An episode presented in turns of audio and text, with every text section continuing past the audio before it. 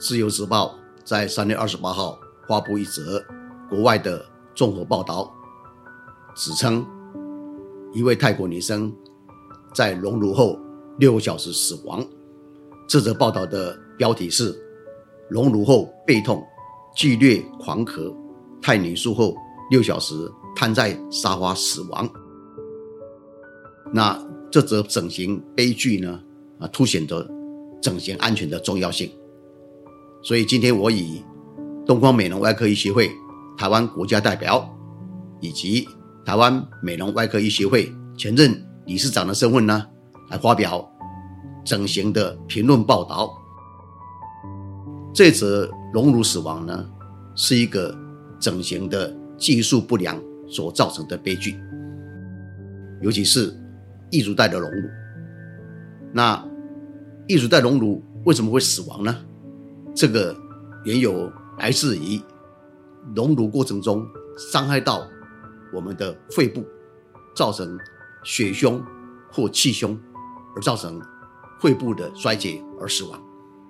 至于为什么在隆乳中会伤到肺部，就是因为我们在一乳带植入隆乳之前啊，我们要把这个乳房跟我们的。胸腔上的肋骨之间呢，做成一个推开，做成一个空间，让义乳带放进去来隆乳。那问题出在剥离这个空间的技术。我们剥离空间一般是要横着剥离，然后把空间做起来。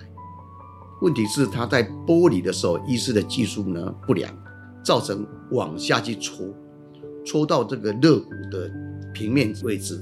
但是呢，我们知道肋骨之间有空隙，对吧？我们吃排骨都知道肋骨之间有空隙，这个空隙之间是一种积膜形成而已，所以有可能呢，在剥的时候呢，它插进去，插进这个肋骨肋骨之间的空间，而导致进去以后呢，就伤害到下面的肺部，造成肺部的肺泡破，造成气胸。如果它肺泡旁边的血管也破，就造成血胸。所以有可能是血胸、气胸或者两个合并而造成肺部的衰竭而死亡。那至于为什么他在剥的时候会造成伤害呢？是因为我们剥是用器械剥，用器械去剥玻璃。这个器械呢，也有可能是我们叫做玻璃器，或是用内视镜的那个电烧去剥离。不管怎么样，剥往下剥就会出问题，平剥往上剥就不会出问题。这牵涉到。我们医师的技术的训练，那一般来讲，正规的整形外科医师呢，有经过这样专业训练呢，一般是不会出问题的。所以我们强烈怀疑呢，可能是不是正规的整形外科，也就是所称的医美医师来做手术操作不良所致。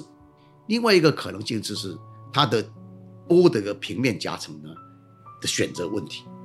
我们知道隆乳现在。有两个选择，一个是叫肌肉下隆乳，一个叫肌肉上隆乳。那肌肉上隆乳就比较安全，肌肉下隆乳就比较危险。为什么呢？肌肉下隆乳就是说，肌肉下面就是肋骨，我们在这肋骨跟肌肉之间呢，拨开一个空间，把肌肉往上撑，让这个空间在肌肉下，叫肌肉下放艺术带的隆乳。那肌肉跟肋骨是绷得很紧的，连得很紧。所以要用力去戳，才能够戳开，这是造成危险的地方。因为用力戳，不管你用这个玻璃器，或是用这个内视镜的电烧，都要用力戳戳才会把它戳开。这个用力戳过程，又可能就就造成这个我刚刚提到的肋骨肋骨之间的间隔一个叫肌层而已啊，会戳进去的。所以如果选择不要在肌肉下隆乳，而是在选择叫做筋膜下隆乳。就是肌肉上面有一层很薄的筋膜，肌肉跟筋膜之间有一层空间。我们这边做剥离的一个空间的时候呢，因为在肌肉上面，所以绝对不会伤到肌肉下面的肋骨，也就是不会进入肋骨的肋间的一个空间去所以比较安全的隆乳方法是筋膜下隆乳。所以总结就是，医师的技术呢，如果是有经过训练以及采用筋膜下隆乳的手术的话呢。那么这个悲剧呢就不会发生的。那么就是我的啊今天的评论啊，希望大家能够知道而来广为宣传，谢谢。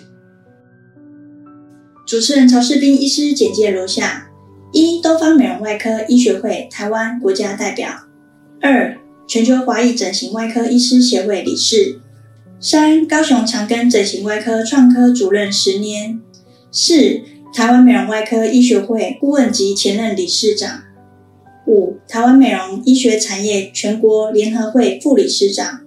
以上为本集 podcast 内容，感谢大家聆听。